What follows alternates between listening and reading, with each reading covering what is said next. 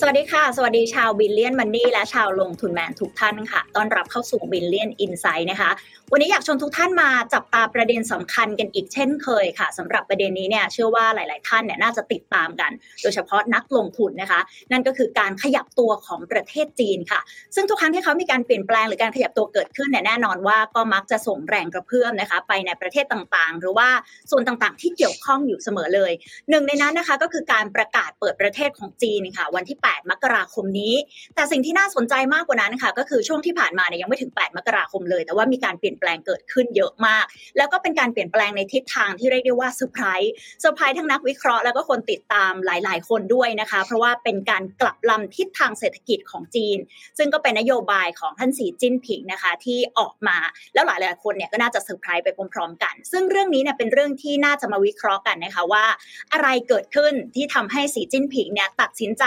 กลับลำทิศทางเศรษฐกิจที่เรียกได้ว่าพลิก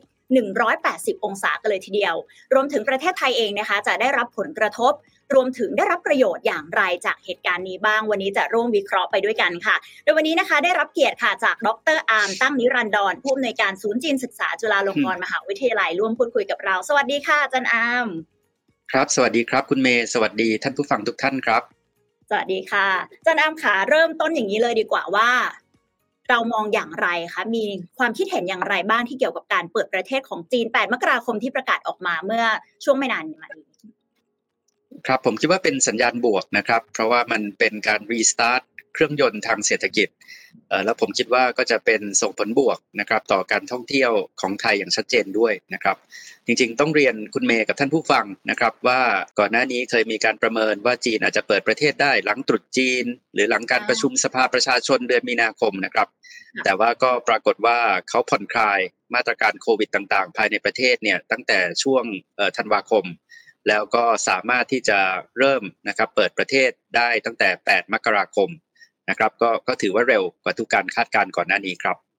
ค่ะเรียกได้ว่าเป็นปัจจัยบวกนะสำหรับคนที่ติดตามจีนมาตลอดนะคะ แล้วหลังจากการเปิดประเทศในครั้งนี้ค่ะอาจารย์อาร์ม มันมีเรื่องราวที่หลายคนบอกมองว่ามันเกินคาด หรือว่ามันเป็นเรื่องที่เซอร์ไพรส์เกิดขึ้น หลังจากที่จีนเนี่ยเริ่มมีการขยับตัวหลังจากที่ประกาศเปิดประเทศออกมา ตรงนี้อยากให้อาจารย์อาร์มแชร์ให้ฟังหน่อยค่ะ ว่ามันมีอะไรเกิดขึ้นบ้างแล้วอะไรที่เรียกได้ว่าเป็นเป็นเซอร์ไพรส์แล้วก็เกินคาดของการวิเคราะห์ของเราบ้าง ผมอาจจะพูดเซอร์ไพรส์สองเรื่องสำคัญนะครับคุณเมย์อันแรกเนี่ยก็คือว่าเมื่อกี้ที่เรียนแล้วนะครับว่ามันเร็วกว่าทุกการคาดการณ์นะครับการผ่อนคลายมาตรการโควิดของจีนเมื่อเดือนธันวาคมที่ผ่านมาเนี่ยเป็นการผ่อนคลายที่เร็วมากนะครับคือผมยกตัวอย่างนะครับวันหนึ่งเนี่ยยังตรวจคนทุกคนทั้งเมืองนะครับอย่างเข้มข้น นะครับพอวันรุ่งขึ้นที่ผ่อนคลายมาตรการเนี่ยก็ปรากฏว่าเลิกตรวจเลิกรายงานผู้ติดเชื้อนะครับ ก็คือจากโควิดเป็นศูนย์เปลี่ยนมาสู่การอยู่ร่วมกับโควิดอย่างสมบูรณ์นะครับคือก่อนหน้านี้เนี่ยนักวิเคราะห์หลายคนมองว่าจีนอาจจะค่อยๆ เปลี่ยนผ่านนะครับหรือใช้เวลากดตัวเลขอยู่ช่วงหนึ่ง แต่ว่าสิ่งที่เกิดขึ้นเนี่ยก็คือมันเกิดการระบาดนะครับที่รวดเร็ว แล้วก็จีนก็ผ่อนคลายมาตรการทั้งหมด อย่างเช่น health code นะครับ สมัยก่อนคนไปไหนจะต้องสแกน QR code นะครับว่าไม่ติดเชื้อนะครับพวกนี้ก็เลิกหมดนะครับ เพราะฉะนั้นเนี่ยก็ก็ถือว่าเป็นการเลิกที่เรียกว่าผ่อนคลายอย่างรวดเร็วนะครับ แล้วก็มากกว่าที่ทุกการประเมิน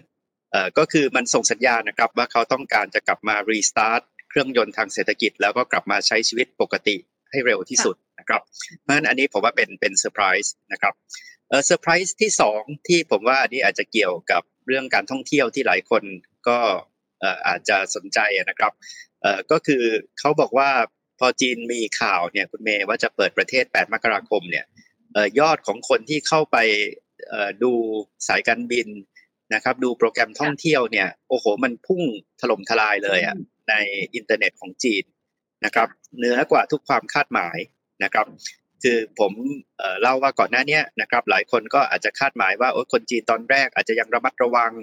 การระบาดก็ยังรุนแรงนะครับดังนั้นเนี่ยเศรษฐกิจก็อาจจะยังไม่ดีนะครับกว่าคนจีนจะออกมาได้โอ้ก็อาจจะเป็นช่วงมีนาบางคนพูดถึงพฤษภานะครับ แต่ถ้ามันดูจากทิศทางของความสนใจของการท่องเที่ยวของการเดินทางของการพยายามจะกลับมาใช้ชีวิตปกติเนี่ยผมว่ามันสูงมาก นะครับ แล้วก็เร็วนะครับ แล้วก็แรงกว่าทุกการประเมินก่อนหน้านี้ครับค่ะแล้วอย่างเรื่องของการท่องเที่ยวเองเป็นที่ทราบกันดีค่ะว่านักท่องเที่ยวจีนเนี่ยเป็นนักท่องเที่ยวแบบเบอร์ต้นของประเทศไทยเลย การเปิดประเทศการที่เขาพลิกเกมแบบขนาดนี้ค่ะ มันส่งผลดีกับเรามากน้อยแค่ไหนคะอาจารย์น้ำคือผมยกตัวอย่างนะครับกลับไปช่วงก่อนโควิดเนี่ยจำนวนนักท่องเที่ยวจีนเนี่ยประมาณผมก็จะว่าถึงหนึ่งในสี่ของนักท่องเที่ยวทั้งหมดนะครับของบ้านเรา นะครับ ดังนั้นเนี่ยผมคิดว่าถ้าเกิดเราประเมินอย่างนั้นเนี่ยนะครับปีนี้เนี่ยตัวเลขของนักท่องเที่ยวจีนเนี่ยก็น่าจะสูงมากนะครับผมดูตัวเลขที่ทางการประเมินเนี่ยทางการก็ประเมินไว้ที่ประมาณ 5 ล้านคนนะครับ แต่ผมคิดว่าเป็นการประเมินที่น่าจะน่าจะต่ำกว่าความเป็นจริงนะครับ เพราะว่าตอนประเมินเนี่ยผมคิดว่าคนที่ประเมินเขาก็ยังมอง เรื่องของการระบาดของโควิด ความระมัดระวังการยังไม่ได้เปิดอย่างสมบูรณ์นะครับแต่ว่าโดยทั่วไปเนี่ยถ้าเกิดเราดูจากกระแสในตอนนี้เนี่ยผมคิดว่ามันจะกลับมาเร็วนะครับมากนะครับหลังจากการเปิดในวันที่ 8 มกราคมนะครับเพราะฉะนั้นเนี่ยผมคิดว่าตัวเลขนักท่องเที่ยวที่จะเข้ามาเนี่ยปีนี้ถ้าจากจีเนี่ยน่าจะสูงกว่า 5 ล้านคนนะครับ แล้วก็อาจจะมีหวังนะครับที่จะเป็นสัดส่วน อย่างที่บอกนะครับประมาณหนึ่งในสี่ของนักท่องเที่ยวทั้งหมดกลับไปคึกคักเหมือนก่อนหน้าช่วงโควิดนะครับคือต้องเรียนนะครับว่าเอ่อมันมีมีเขาเรียกว่าจุดแข็งหลายอย่างของประเทศไทยนะครับยกตัวอย่างเช่นระยะทางเราใกล้นะครับคุณเมย์คือการเดินทางยกตัวอย่างถ้าเกิดว่าไปทางตะวันตกเนี่ยต้องใช้เวลานานนะครับ แล้วก็สายการบินต่างๆ ของจีนเนี่ยก็ยังมีมาตรการนะครับใส่หน้ากากบนเครื่องบิน นะครับเอ่อก็ยังไม่ค่อยสะดวกนะครับรวมทั้งนี้เรายังไม่พูดถึงนะครับมาตรการเรื่องวีซ่าเรื่องการตรวจเชื้อเรื่องอะไรที่เราจะเห็นข่าวตะวันตกบางประเทศเขาก็มีเพิ่มขึ้นมา รวมทั้งเรื่องของความขัดแย้งตึงเครียดเรื่องเรื่องภูมิรัฐศาสตร์ ซึ่งก็สูงขึ้นมากนะครับในช่วง 2-3 ปีก่อนหน้านี้ดังนั้นเนี่ยผมว่าปัจจัยเหล่านี้มันเป็นบวกนะครับต่อการท่องเที่ยวของประเทศไทยก็คือถ้าคนจีนจะตัดสินใจอยากจะท่องเที่ยวเดินทางออกนอกประเทศเนี่ย ผมคิดว่าประเทศรอบรอบบ้านใกล้เคียงเนี่ยนะครับเป็นการเปลี่ยนบรรยากาศที่ดีแล้วก็สะดวกที่สุดหลายคนประเมินนะครับว่าสิงคโปร์นะครับไทยนะครับมาเลเซียเหล่านี้จะได้ประโยชน์นะครับแล้วก็มีจำนวนนักท่องเที่ยวที่เพิ่มสูงขึ้นมากนะครับอย่างรวดเร็วโดยเฉพาะจากประเทศจีนนะครับเพราะฉะนั้นเนี่ยผมคิดว่าหลังจาก 8 มกราคมเนี่ยผมมองนะครับถ้าเป็นการประเมินของผมเนี่ยก็คือว่ามันจะกลับมาเร็ว นะครับกว่าที่หลายฝ่ายคาดการณ์นะครับค่ะ แน่นอนว่าการเปิดประเทศค่ะอาจารย์อามันจะเกิดขึ้นไม่ได้เลยถ้านโยบายต่างๆ ของสีจิ้นผิงเอง รวมถึงทิศทางการขับเคลื่อนเศรษฐกิจของเขายังเป็นเหมือนเดิมอยู่ หลังจากที่มีการประชุมใหญ่พรรคคอมมิวนิสต์จีนเมื่อช่วงปลายปีที่ผ่านมาค่ะ ก็เริ่มเห็นทิศทางแล้วว่า หลังจาก 2 เดือนที่ประชุมเสร็จเรียบร้อย เริ่มมีทิศทางการกลับลำทิศทางของเศรษฐกิจมากขึ้น ทีนี้อยากให้อาจารย์อามเล่าความเล่าให้ฟังเลยค่ะเพื่อทุกท่านจะได้ฟังไปพร้อมกันว่า ณเวลานั้นเนี่ยหลังจากที่ประชุมเสร็จเรียบร้อย มันมีสาเหตุหรือมันมีสัญญาณอะไรที่ทำให้สีจิ้นผิงเนี่ยมีแนวโน้มที่จะกลับลำทิศทางเศรษฐกิจมาเป็นแบบนี้บ้างไหมคะจริง ๆ อันนี้ก็เป็นอีกเซอร์ไพรส์หนึ่งนะครับคุณเมย์เพราะว่าจริง ๆ เนี่ยเมื่อตอนประชุมเนี่ย คนจะบอกว่าไม่มีสัญญาณว่าเขาจะกลับลำเพราะว่าเขาพูดในสุนทรพจน์ในการประชุมเนี่ยเหมือนกับว่า เขาจะยืนหยัดแนวทางเดิม เขาจะไม่ถอย นะครับเขาจะมั่นคงในทิศทางของเขานะครับ ไม่ว่าจะเรื่องความรุ่งเรืองร่วมกันไม่ว่าจะเรื่องซีโร่โควิดนะเขาก็บอกเขายังจะทำต่อไปนะครับรวมทั้งนโยบายเศรษฐกิจต่างๆ ในการกำกับดูแลเอกชนอะไรที่เขาเคยทำมา แต่ปรากฏว่าการกระทำเนี่ยมันมันตรงกันข้ามกับคำพูดนะครับ เพราะว่าพอประชุมเสร็จเนี่ยเราจะเห็นเลยว่าอันที่หนึ่งเนี่ยก็คือเรื่องการต่างประเทศนี่เขาเดินเกมรุก นะครับชนิดที่รวดเร็วมากตั้งแต่ที่ออกมาประชุม G20 ออกมาประชุมเอเปกนะครับพบกับผู้นำประเทศต่างๆจำนวนมากนะครับ จนไปจบที่ทริปไปตะวันออกกลางนะครับตอนส่งท้ายปีนะครับจากนั้นเนี่ยเรื่องของเศรษฐกิจนะครับ เราเริ่มเห็นการกลับลำ180 องศานะครับในส่วนของภาคอสังหาริมทรัพย์ก่อนเลยนะครับมีการออกมาตรการต่างๆ เพื่อพยุภาคอสังหาริมทรัพย์ แล้วก็ก่อนหน้านี้ที่โอ้กลัวมากนะครับ เรื่องของหนี้ในภาคอสังหาริมทรัพย์แล้วก็มีการกำกับดูแลที่เข้มงวดเนี่ยก็ดูผ่อนคลายมากเลยนะครับเพราะว่าก็คงจะตระหนักนะครับว่ามันมีปัญหาหนักจริงที่กระทบเศรษฐกิจจากภาคอสังหาริมทรัพย์ แล้วก็ถัดมาเนี่ยก็เป็นเรื่องของการกลับลำ180 องศาต่อมาในเรื่องโควิดนะครับอย่างที่เมื่อกี้ผมบอกมันไม่ได้มีลักษณะของค่อยๆผ่อนหรือค่อย ๆ เปลี่ยนผ่าน หรือพยายามจะกดตัวเลขให้พ้นฤดูหนาวเลยนะครับ มันเป็นวันหนึ่งเนี่ยตรวจเชื้อคนทั้งเมือง พอวันรุ่งขึ้นเลิกเนี่ยก็คือเลิกเลยเลิกแล้วเลิกรายงานเลิกรายงานผู้ผู้ตรวจเชื้อเลิกใช้ health code นะครับคือค่ะเป็นการเลิกแบบรวดเร็วมากเนี่ย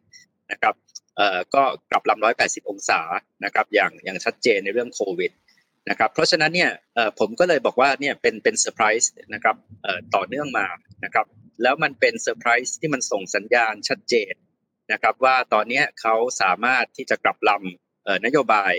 จากเดิมได้นะครับคือคือผมเรียนอย่างนี้นะครับว่าก่อนหน้านี้มันมีสองปัจจัยที่เกี่ยวข้องนะครับกับจีนที่ทำให้เราบอกว่าเป็นนโยบายที่ค่อนข้างตึงนะครับไม่ว่าจะเรื่องอสังหาริมทรัพย์ เรื่องเศรษฐกิจ เรื่องกำกับเอกชนเรื่องโควิดนะครับก็คือปัจจัยแรกเนี่ยคือเมื่อปีที่แล้วเนี่ยเศรษฐกิจจีนดีนะครับ ถ้าเกิดว่าคุณเมย์และท่านผู้ฟังย้อนไปพร้อมกับผมนะครับ คิดพร้อมกันเนี่ยเอ่อเมื่อเซนนะครับดีที่สุดในโลก แล้วก็สถานการณ์โควิด ก็ควบคุมได้ค่อนข้างดีเอ่อภายในประเทศนะครับเอ่อเพราะฉะนั้นเนี่ยเอ่อปีที่แล้วเนี่ยในช่วงของปลายปีเนี่ยสีจิ้นผิงก็เริ่มเริ่มนะครับที่จะจัดการในการจัดระเบียบเอกชน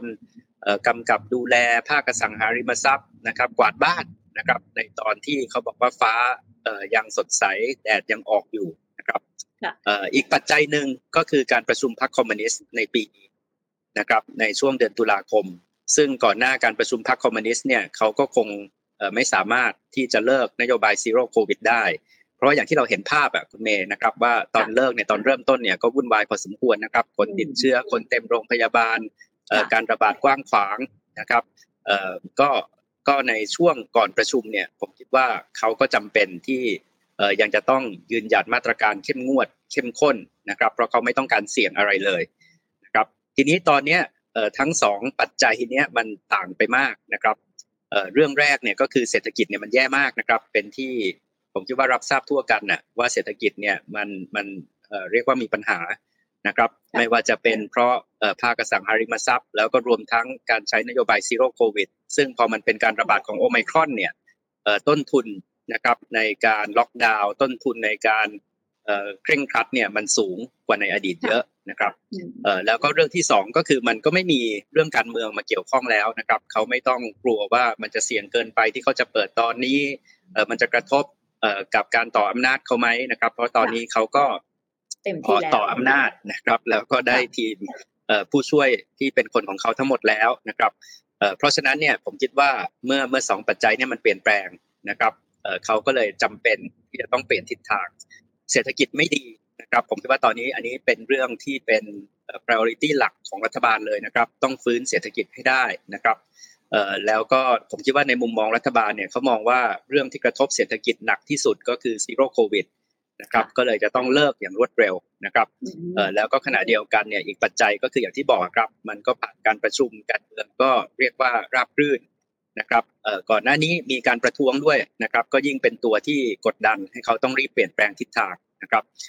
ปัจจัยเหล่านี้นะครับรวมๆกันก็เลยทำให้เราเห็นภาพของการกลับลำ180 องศาอย่างในปัจจุบันครับค่ะแล้วอย่างการเปิดประเทศแบบนี้ลักษณะของการหันหลังให้ซีโร่โควิด แล้วก็รัน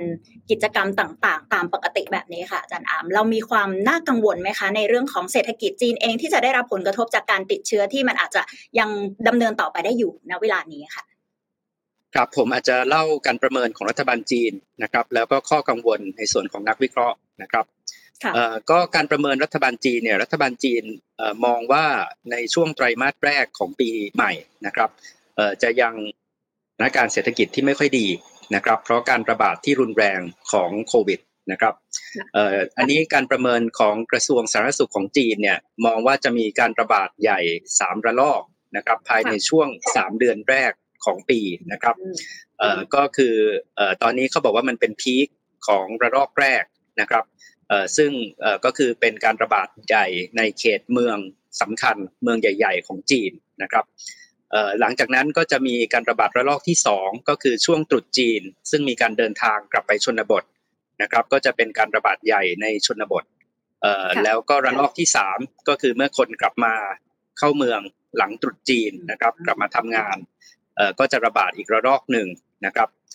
แต่ว่าพอพ้นสามระลอกเนี่ยเขาก็จะบอกว่ามันก็จะเริ่มเกิดภูมิคุ้มกันหมู่นะครับแล้วก็การระบาดตามธรรมชาติก็จะค่อยๆ ลดลงก็จะเริ่มกลับมาใช้ชีวิตปกติได้เนี่ยหลังจากเดือนมีนาคมนะครับดังนั้นเนี่ยถ้าตามการประเมินนี้ก็จะเห็นว่าภาพที่รัฐบาลจีนมองเนี่ยก็คือช่วงไตรมาสแรกของปีนะครับสามเดือนแรกเนี่ยยังค่อนข้างที่จะเป็นลบนะครับทั้งในเรื่องของการระบาด แล้วก็เรื่องของเศรษฐกิจนะครับเอ่อแต่หลังจากที่การระบาดสิ้นสุดนะครับ ถ้าตามการประเมินนี้นะครับก็คือเอ่อช่วงสิ้นเดือนมีนาคมเป็นต้นไป เริ่มไตรมาสสองเนี่ยเอ่อเขาหวังนะครับ รัฐบาลจีนเนี่ยประกาศเมื่อปลายปีเดือนธันวาคมนะครับเอ่อในการประชุมเศรษฐกิจของพรรคคอมมิวนิสต์ว่าเขาหวังว่าเศรษฐกิจจีนจะฟื้นแบบ J curve ตั้งแต่ไตรมาสที่สองของปีใหม่นะครับค่ะเอ่อซึ่งเอ่อถ้าดูปฏิทินเนี่ยมันจะตรงกับ การรับตำแหน่งของรัฐบาลชุดใหม่ของจีนนะครับ จะมีนายกคนใหม่ประมาณปลายเดือนมีนาคมนะครับ มีการประชุมสองสภามีทีมเศรษฐกิจชุดใหม่ เพราะฉะนั้นเนี่ยผมคิดว่าหลายคนก็คาดมานะครับว่านโยบายการกระตุ้นเศรษฐกิจแพ็กเกจในการฟื้นฟูเศรษฐกิจต่างๆเนี่ยก็จะออกมาพร้อมกันในช่วงปลายเดือนมีนาคม ซึ่งก็คือจะเป็นการกดปุ่มรีสตาร์ทเครื่องยนต์ทางเศรษฐกิจครั้งสำคัญ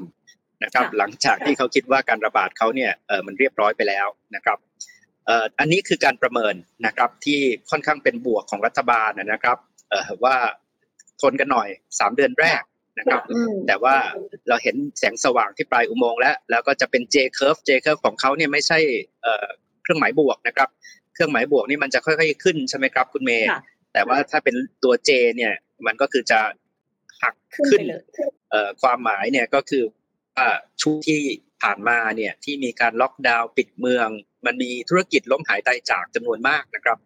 เอ่อดังนั้นเนี่ยหลายคนก็ยังไม่แน่ใจว่ามันจะกลับมาได้แบบเป็นตัว J จริงหรือเปล่านะครับ เพราะว่าแผลเป็นต่างๆที่เกิดขึ้นนะครับจากช่วงที่ล็อกดาวน์จากช่วงที่เศรษฐกิจตกต่ำนะครับ นี่ยังไม่นับเอ่อแผลแผลเก่านะครับ อย่างภาคอสังหาริมทรัพย์ที่ก็ยังไม่ได้ฟื้นอย่างสมบูรณ์ นะครับแต่ว่าเราจะเห็นนะครับความพยายามของการฟื้นฟูเศรษฐกิจที่ผมคิดว่าก็จะเป็นปัจจัยอันดับหนึ่งที่รัฐบาลให้ความสนใจในปีนี้ครับค่ะฟังดูแล้วจากการประเมินของจีนเองก็เป็นบวก แล้วก็คาดหวัง J curve อย่างที่อาจารย์อามได้เล่าไปค่ะ แต่ทีนี้มันมีการวิเคราะห์อื่น ๆ อีกไหมคะ นอกเหนือว่าถ้า worst case การระบาดเนี่ยมันไม่ได้จบอย่างที่เขาคาดการ มันมีโอกาสที่จะเกิดในทิศทางอื่น ๆ อีกไหมคะอาจารย์อาม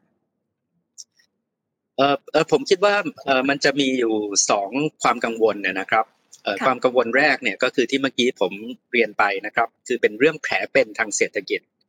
นะครับ ก็คือมีความความรู้สึกนะครับว่าเนื่องจากเอ่อการที่เศรษฐกิจตกต่ำไป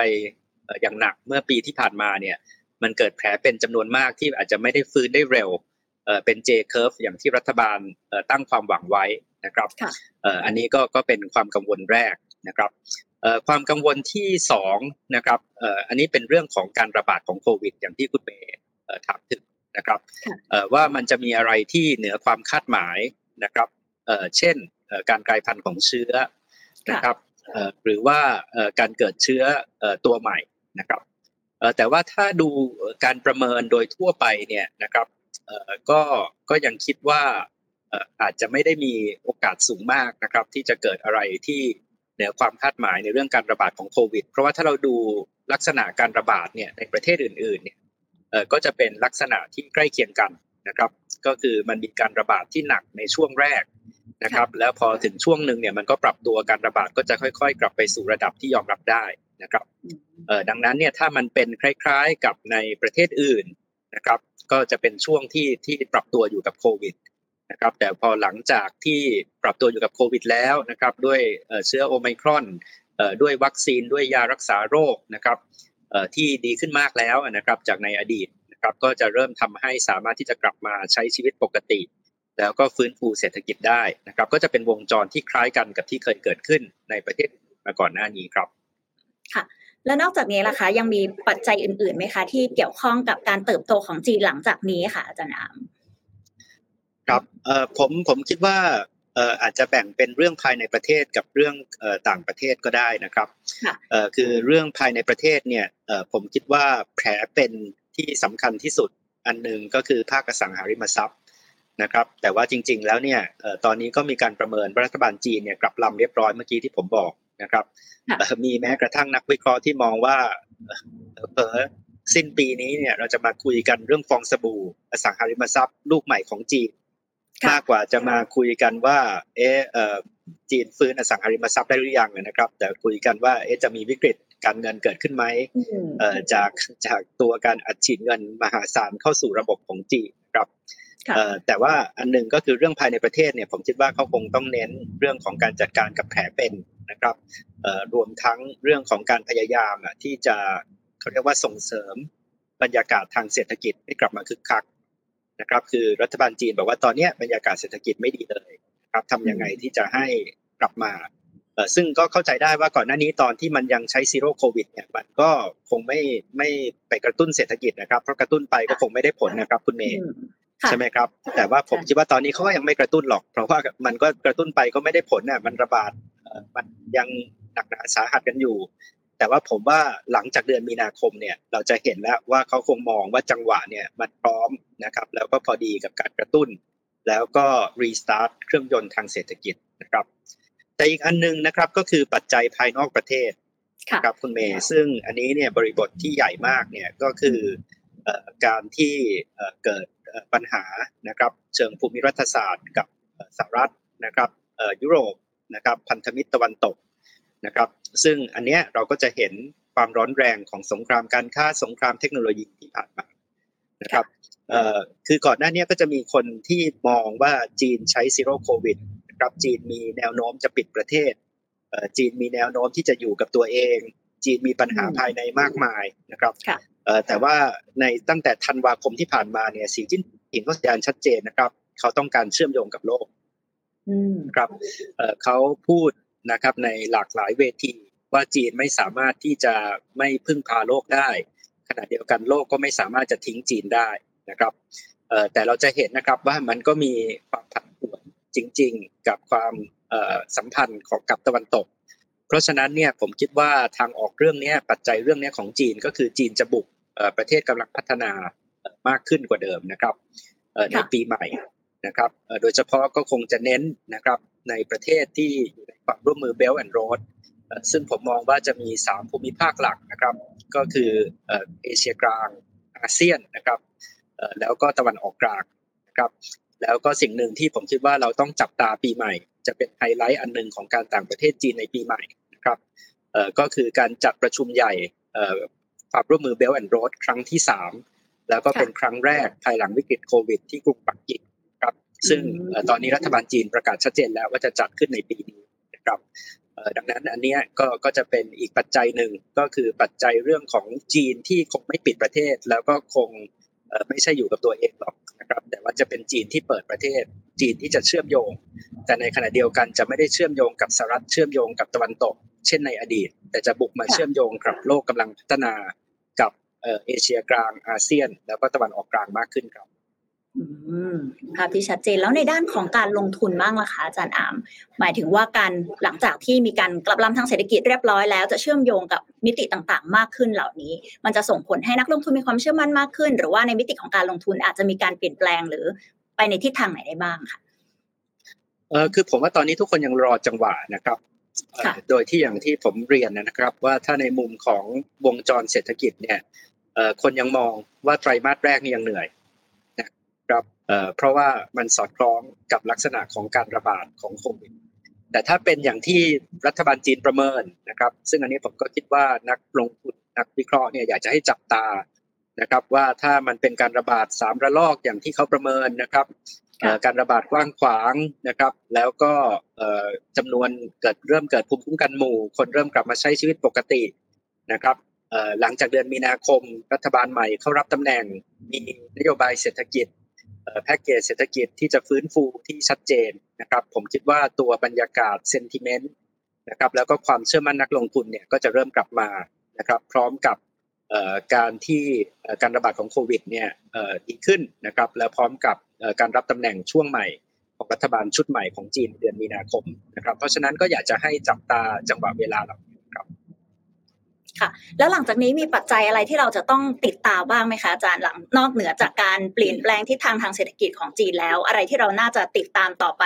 หลังจากนี้ของจีนที่จะสะท้อนที่เกี่ยวข้องกับทั้งการลงทุนเองเศรษฐกิจของโลกหรืออะไรต่างๆค่ะครับผมคิดว่าคุณเมย์และท่านผู้ฟังเนี่ยคงคุ้นเคยอะนะครับกับคำพูดหงดำนะครับหรือว่าแรดเทานะครับค่ะก็คือสิ่งที่เอ่อ ไม่คาดหมายนะครับ หรือสิ่งที่เอ่อเหนือความคาดหมายต่างๆ คือผมยกตัวอย่างปีที่แล้วก็ได้นะครับเอ่อคุณเมย์คือปีที่แล้วเนี่ยจะแตกต่างมากเลยเอ่อจากสิ่งที่เกิดขึ้นถ้าเกิดว่ามันไม่มีโอไมครอนใช่ไหมครับและถ้าเกิดว่ามันไม่มีเอ่อสงครามยูเครนค่ะนะครับเอ่อผมคิดว่าสองสองปัจจัยหลักเนี่ยทั้งเรื่องของการมีโอไมครอนนี่ทำให้ Zero COVID นี้ใช้ไม่ได้เลยนะครับ เพราะว่ายากกว่าเดิมมาก Zero COVID เนี่ยเอ่อ work มากนะครับตอนที่เป็นเดลต้าแต่ว่าเรียกว่าเอ่อไม่สามารถใช้การได้อย่างมีประสิทธิภาพตอนที่เป็นโอไมครอนเอ่อดังนั้นเนี่ยผมคิดว่าสิ่งที่ต้องจับตานอกเหนือจากว่าเออมันจะเป็นการระบาดจะเป็นไปอย่างที่เอ่อผมพูดไหมนะครับเอ่อการรับตำแหน่งของรัฐบาลชุดใหม่เป็นยังไงนโยบายเป็นยังไง อันหนึ่งก็คือมันมีปัจจัยที่เหนือความคาดหมายอะไรที่เกิดขึ้นไหมนะครับเอ่อในปีนี้นะครับเอ่อ แต่ว่าผมลองเราลองคิดถึงนะช่วงเอ่อสามสี่ปีที่ผ่านมานะครับเอ่อก็คือก็คือถ้าเราดูเนี่ยเอ่อ2020เนี่ยนะครับที่เริ่มเกิดการระบาดของโควิดเนี่ยจีนโตได้ประมาณเอ่อ2%เเท่านั้นเองค่ะ2021ที่จีนสามารถควบคุมการระบาดได้นะครับเอ่อจีนโตได้8%ดีที่สุดในโลกอืม นะครับ2022 ที่ปรากฏว่ามีโอไมครอนมาทำให้ซีโร่โควิดเนี่ยใช้ไม่ได้เลยเนี่ยนะครับเอ่อต้นทุนสูงมากเนี่ยจีนโตได้แค่3%นะครับจากที่เขาเคยตั้งเป้าว่าเขาอยากจะโต5%เอ่อในปีนี้เนี่ยเอ่อผมคิดว่าเขาก็คงจะมองว่าเขาอยากจะกลับมาให้ได้เหมือนกับปี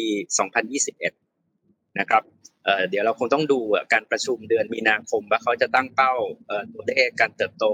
ไว้อย่างไรนะครับ แต่ผมคิดว่ามันจะอยู่ในเรนจ์ที่ค่อนข้างสูงนะครับประมาณอยู่5-6%นะครับเพราะว่าเขาต้องการที่จะกระตุ้นนะครับความเชื่อมั่นและบรรยากาศทางเศรษฐกิจนะครับทั้งหมดนี้จะเกิดขึ้นได้นะครับก็คือถ้าไม่มีปัจจัยที่เหนือความคาดหมายอื่น ๆ เกิดขึ้นในปีนี้นะครับค่ะแอบทิ้งท้ายสักนิดนึงค่ะอาจารย์อามค่ะ อย่างปัจจัยที่เหนือความคาดหมายที่ถ้ามันมีโอกาสที่จะเกิดขึ้นได้มันมีอะไรได้บ้างอะค่ะ ครับผมผมคิดว่าเอ่อเราลองยกตัวอย่างจริงๆเมื่อกี้เราก็พูดหลายเรื่องนะครับ อันที่หนึ่งก็คือเอ่อการกลายพันธุ์ของเชื้อค่ะเอ่อโควิดอืมนะครับเอ่อที่จะมีตัวใหม่ไหมถ้ามันมีกลายพันธุ์ของเชื้อนะครับ แต่ว่ามันไม่ได้รุนแรงก็ไม่มีปัญหา แต่ถ้ามันเป็นการกลายพันธุ์ของเชื้อที่เกิดมีความรุนแรง แล้วก็หลีกเลี่ยงหลบวัคซีนนะครับ อันนี้ก็ก็จะเป็นเอ่อความท้าทายใหม่นะครับเอ่อข้อที่สองก็เมื่อกี้เราคุยกันแล้วสงครามยูเครนเรื่องเก่าก็ยังไม่จบอะครับเอ่อค่ะคุณเมย์ครับสงครามยูเครนเนี่ยตอนนี้มีความรู้สึกเหมือนกับเป็นช่วงพักรบนะครับ แต่ว่าอาจจะกลับมาเอ่อรุนแรงขึ้นภายหลังฤดูหนาวอืมนะครับ แล้วมันจะยกระดับขึ้นไหมนะครับ ถ้ามันยกระดับขึ้นเอ่ออันนี้ก็ก็อาจจะเป็นอีกปัจจัยหนึ่งที่ทำให้เกิดความผันผวนมากขึ้นครับเอ่อผมคิดว่าว่าสองเรื่องเนี้ยเอ่อเป็นเป็นเรื่องที่เอ่อมันสืบเนื่องมา แล้วก็มีมีโอกาส นะครับที่จะพัฒนาเป็นเรื่องที่เป็นผงดำแรดเทาอะไรสำหรับปีใหม่ได้อีกด้วยเหมือนกันเอ่อเรื่องที่เหนือความคาดหมายมากกว่านี้นะครับถ้าเป็นเรื่องของเชิงภูมิรัฐศาสตร์ก็ยกตัวอย่างอย่างไต้หวันนะครับเอ่อซึ่งเอ่อก็ไม่รู้ว่าเอ๊ะมันจะมีความขัดแย้งอะไรเพิ่มเติมไหมนะครับพอยกตัวอย่างค่ะเช่นเอ่อประธานสภาคอนเกรสคนใหม่ของสหรัฐว่าที่ก็เอ่อบอกว่าอยากจะไปเยือนไต้หวัน นะครับเอ่อมันก็ยังมีความร้อนแรงมีอุบัติที่เป็นไฟที่ประทุได้นะครับ ที่ค่ะเอ่อเรื่องของความความขัดแย้งที่ไต้หวันนะครับเอ่อผมผมตั้งข้อสังเกตนะครับว่าเอ่อเรากำลังเข้าสู่ยุคที่เรื่องของภูมิรัฐศาสตร์นะครับ แล้วก็การเมืองโลกเนี่ยมันส่งผลกระทบต่อเศรษฐกิจอย่างหลีกเลี่ยงไม่ได้นะครับเอ่อแล้วก็เอ่อมันจะเป็นเนี่ยแหละครับแรดเทาหงดำอะไรที่ ว่านักลงทุนเนี่ยก็ต้องติดตามพัฒนาการเรื่องเหล่านี้อย่างใกล้ชิด เพราะว่าถ้าเรายกตัวอย่างนะครับ30ปี3-4ปีที่ผ่านมาเนี่ยเรื่องที่มันเปลี่ยนโลกจริงๆเนี่ยก็คือเรื่องเหล่านี้ใช่ไหมครับโควิดเอ่อสงครามยูเครนนะครับเอ่อสงครามการค้านะครับเอ่อผมคิดว่าสิ่งเหล่านี้ก็คือเป็นสิ่งที่ที่ต้องติดตามอย่างใกล้ชิดในปีใหม่ครับ โอเคค่ะ ชัดเจนนะคะอาจารย์อาร์มเชื่อว่าทุกท่านก็น่าจะต้องติดตามกันอย่างใกล้ชิดกันต่อไปนะเพราะว่าอะไรก็เกิดขึ้นได้ จีนเองก็มักจะมี surprise surprise ให้เราได้เห็นกันอยู่เสมอเลย วันนี้ต้องขอบคุณอาจารย์อาร์มมากเลยนะคะ ที่มาร่วมพูดคุยกับเราขอบคุณมากเลยค่ะสวัสดีค่ะ ขอบพระคุณครับครับ สวัสดีครับสวัสดีค่ะ และทั้งหมดนี้นะคะก็คือ Billion Insight ในวันนี้ค่ะสำหรับท่านไหนนะคะ ที่ชอบติดตามเรื่องของการเงินการลงทุนรวมถึงเศรษฐกิจ ก็อย่าลืมกดติดตามเพจ Billion Money รวมถึงลงทุนแมนเอาไว้ด้วยค่ะสำหรับวันนี้ต้องลาไปก่อนสวัสดีค่ะ